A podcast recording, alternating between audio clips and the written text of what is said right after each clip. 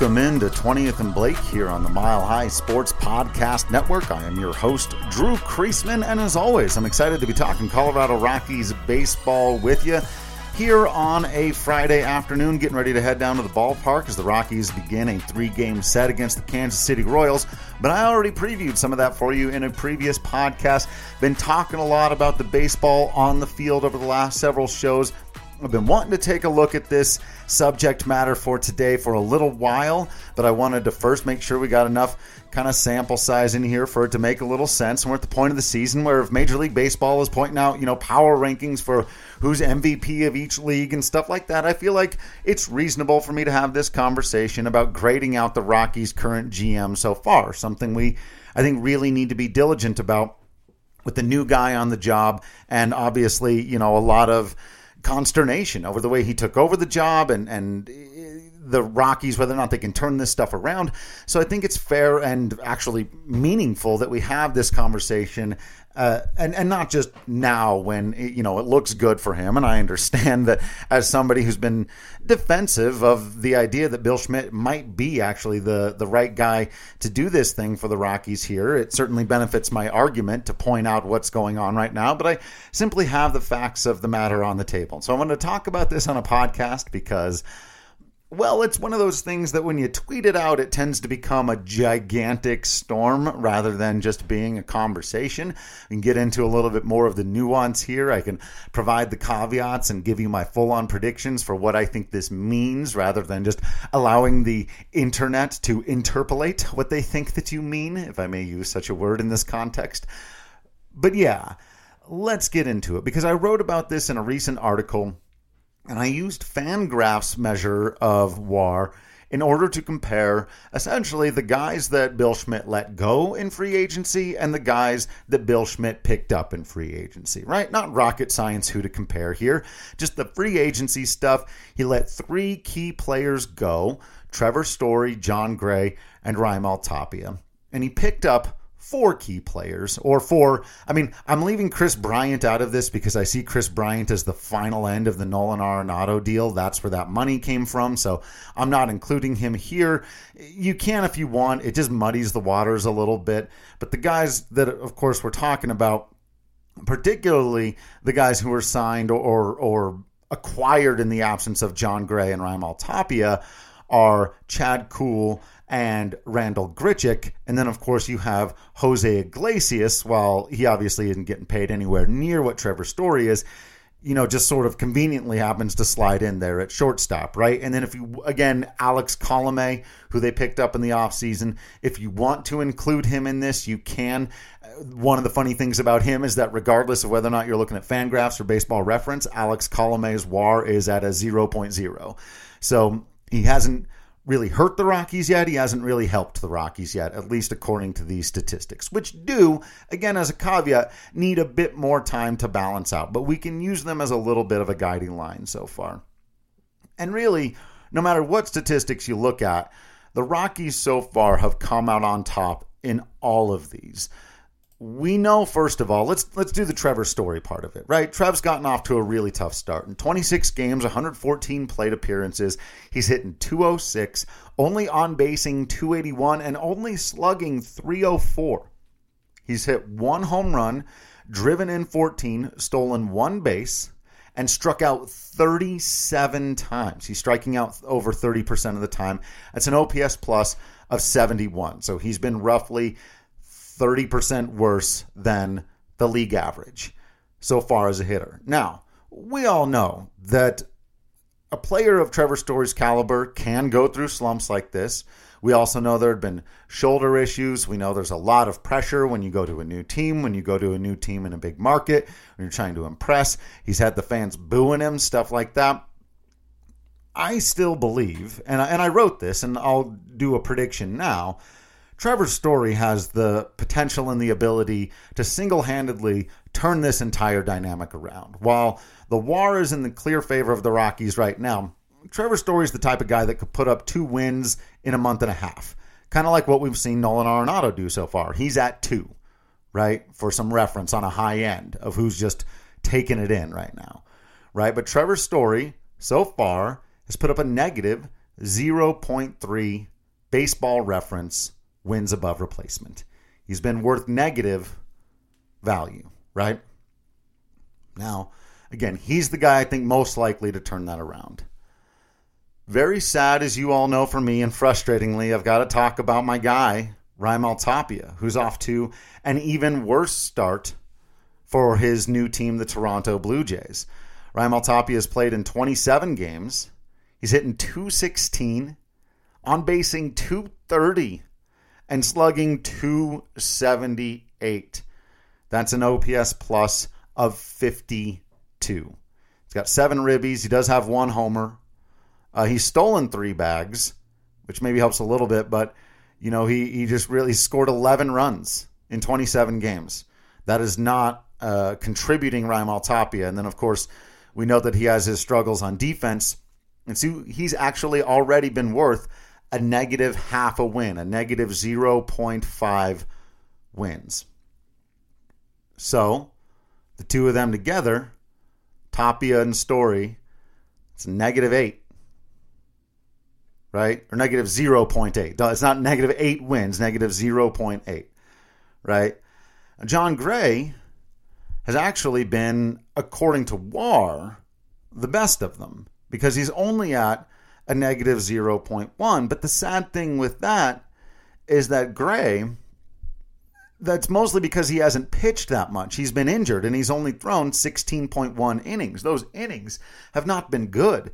He's at a 551 ERA or a 68 ERA plus. Again, these park adjusted, league adjusted statistics are showing us that Story, Tapia, and Gray have been well, well below the league average in their most important jobs so far.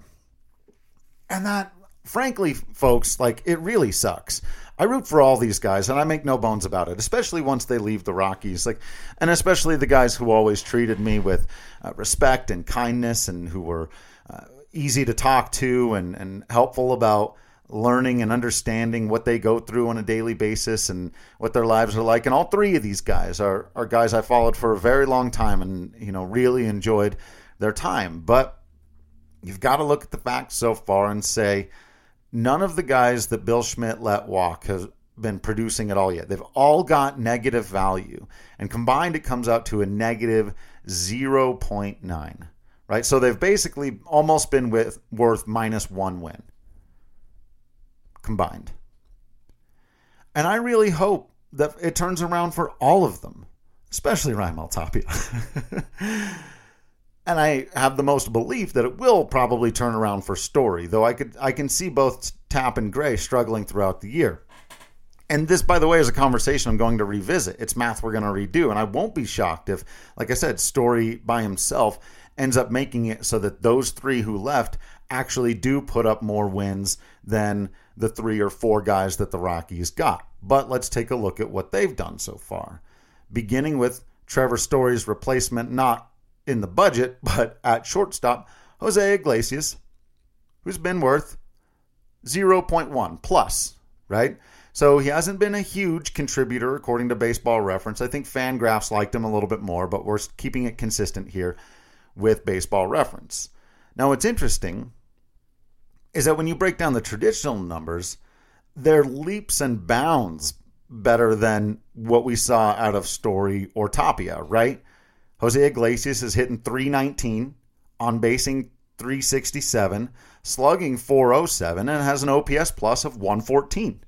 Or he's been roughly 14% better than the league average when those other guys were 20, 30% below, right?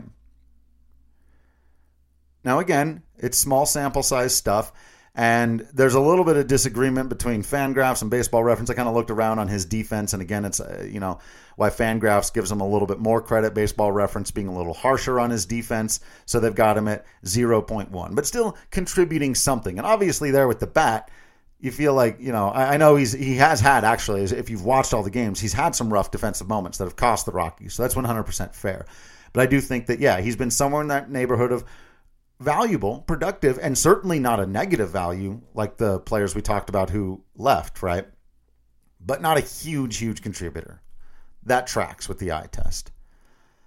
As does, I believe, the number for Randall Grichuk, which is a plus 0.4. Not huge, not massive, but he's contributed, right? On both sides of the ball. And again, there's some disagreement on his defense, and that's going to be a more fun conversation in the future. But the fact that he's hit four home runs, knocked in 16, he's hitting 281, on basing 323, slugging 449 for an OPS plus of 111.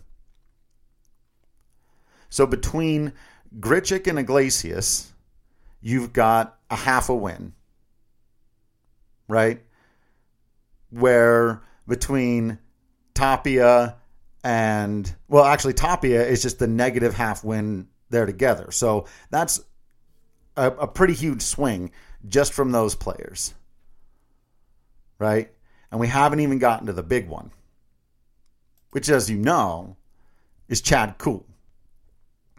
Now, this has been a surprise to a lot of people, including maybe even to Chad Kuhl.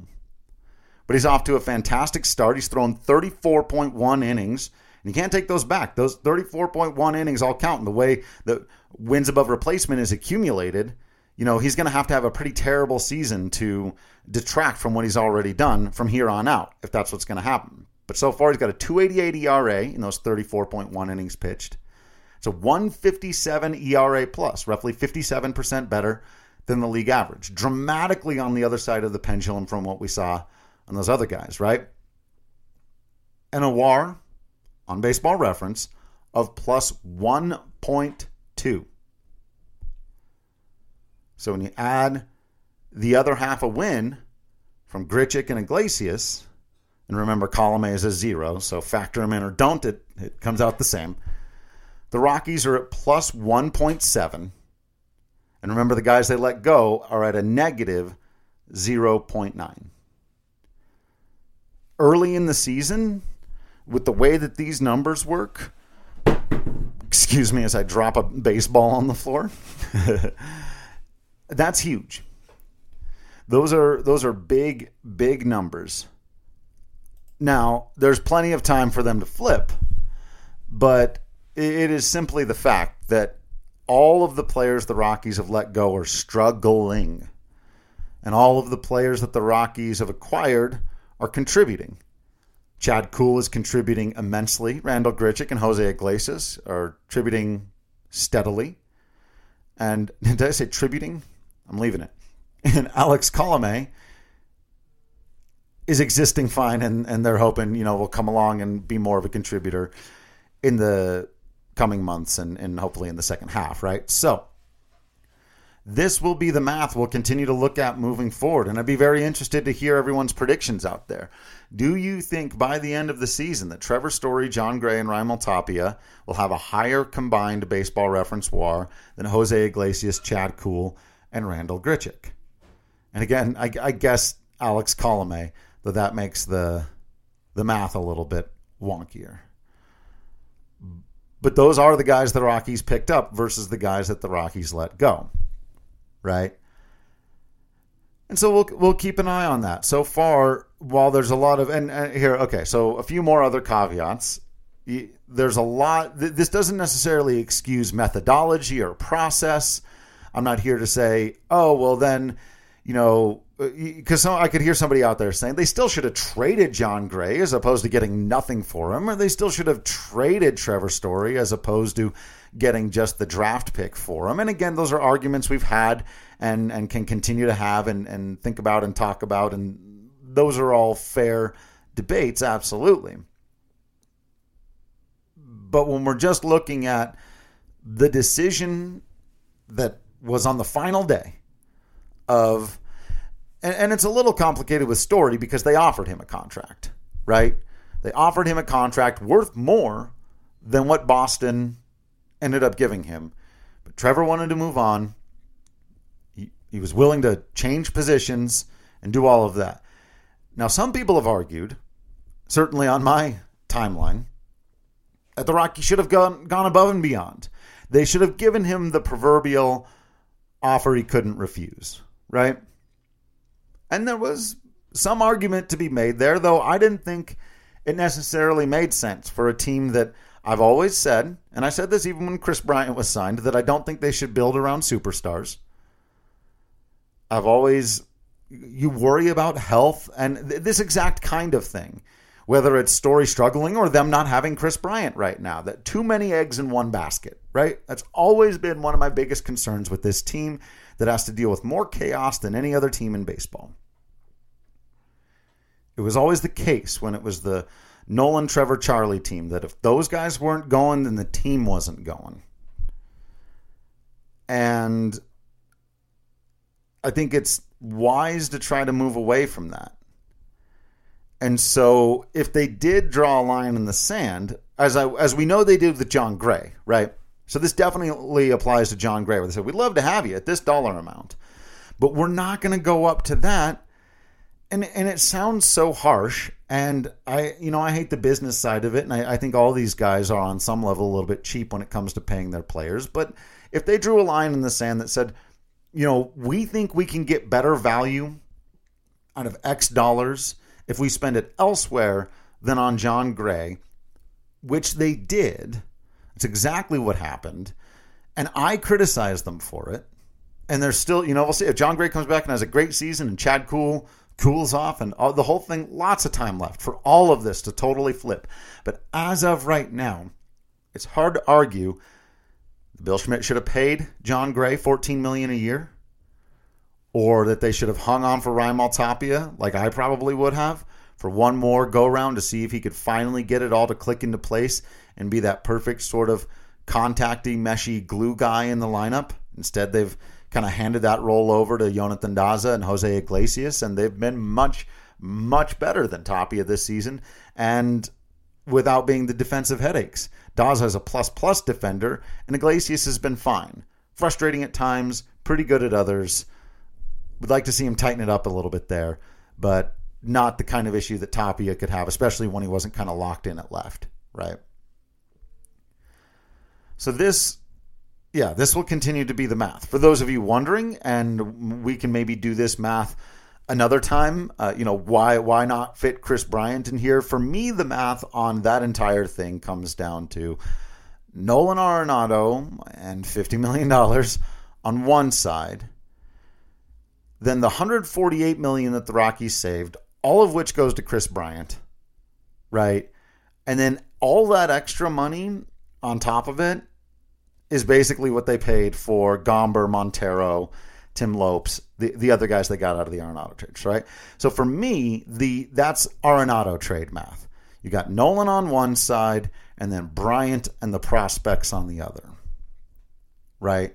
It, that, again, that's quick and dirty math. You can get a little more into the weeds if you want and say, well, what about, you know, who does this part apply to or whatever. For me, it's just easier to say those prospects are what the money was for. That's, you know, they spent $50 million to acquire uh, Gomber, Montero, Lopes, and so on. And then with the money they saved, they signed Kris Bryant.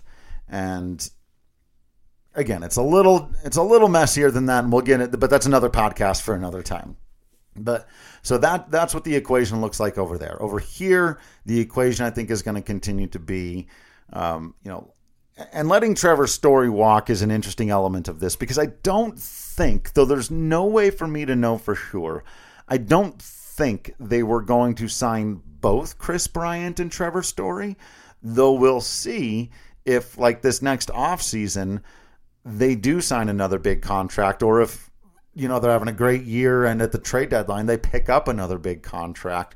You say well they were willing to spend more on both. They just didn't have the right guy at the right time. Maybe michael conforto you know again there was that remember that whole thing was going on and maybe they were just, like everybody else like uh nope never mind not a good idea and and bailed on that. So it's hard to know exactly what they would have been willing to spend had story taken the deal but certainly when it at least comes to these other guys so far, you can just look at what they've produced and look at the the easier math if you do want to just forget about you know the Trevor Story situation. You could take Jose Iglesias out of there or whatever. You can just compare very basically Jon Gray and Chad Kuhl and Raimel Tapia and Randall Grichuk. I mean, Tapia and Grichuk were literally traded for each other, right?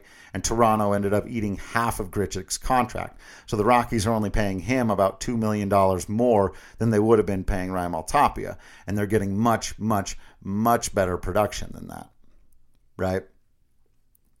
And then obviously Chad Kuhl, who they brought in to make up for the loss of Jon Gray at a far discounted price. And that's why you include these other guys because going from Gray to Kuhl didn't just allow you to get better production out of your fifth rotation guy. And right now, Kuhl's been their first rotation guy, right? But it also did allow you to sign these other people. And that's why they're a part of the equation as well. So we'll keep our eyes on all this as we continue to move throughout the season. But I wanted to dive into that a little bit uh, because I'd written about it, because I talked about it a little bit in the Discord channel, and because I did not want to just tweet it out there out of context. But again, negative 0.9 for the guys the Rockies have let go, and plus 1.7 for the guys the Rockies have brought in. So far, you've got to give Bill Schmidt credit for that. He also really needs that to continue if he wants to get a little leeway, continue to be able to do what he wants, win back some PR, get the good feel in the clubhouse, and, you know, maybe confidently keep making some moves because he's he's been a bit more active than his predecessor as well. And that could end up being a good thing if they keep working out, especially with an owner we know sometimes has a tendency to say no to some things. But you can say, hey, look, I got this guy and that guy. Remember, we really wanted to keep Jon. We really, really wanted to, and we almost went that extra thing, but maybe it's a good thing we didn't. Maybe trust me on this one. You know, that builds. So we'll keep our eyes on it all season. Going to be interesting to see how this next homestand plays out. Can't look past the Royals to the Giants. Got to take care of business here against this beatable team and then really take your confident selves into a revenge series against the Giants. I'll be talking with you throughout. Make sure you're following me on Twitter at Drew Creasman. You're hopping into some of those Twitter spaces I do. Live Q&As. Always fun to talk to Rockies fans about whatever's on your mind. So make sure you're joining me for those. Make sure you're checking out all the written content at milehighsports.com, and that you're subscribing to all the podcasts on the Mile High Sports Podcast Network. Thank you so much for listening to this episode of 20th and Blake. Make sure you keep being absolutely awesome out there. I promise you that I will make sure to keep being absolutely Drew Creasman in here. And until next time, I will see you at the ballpark.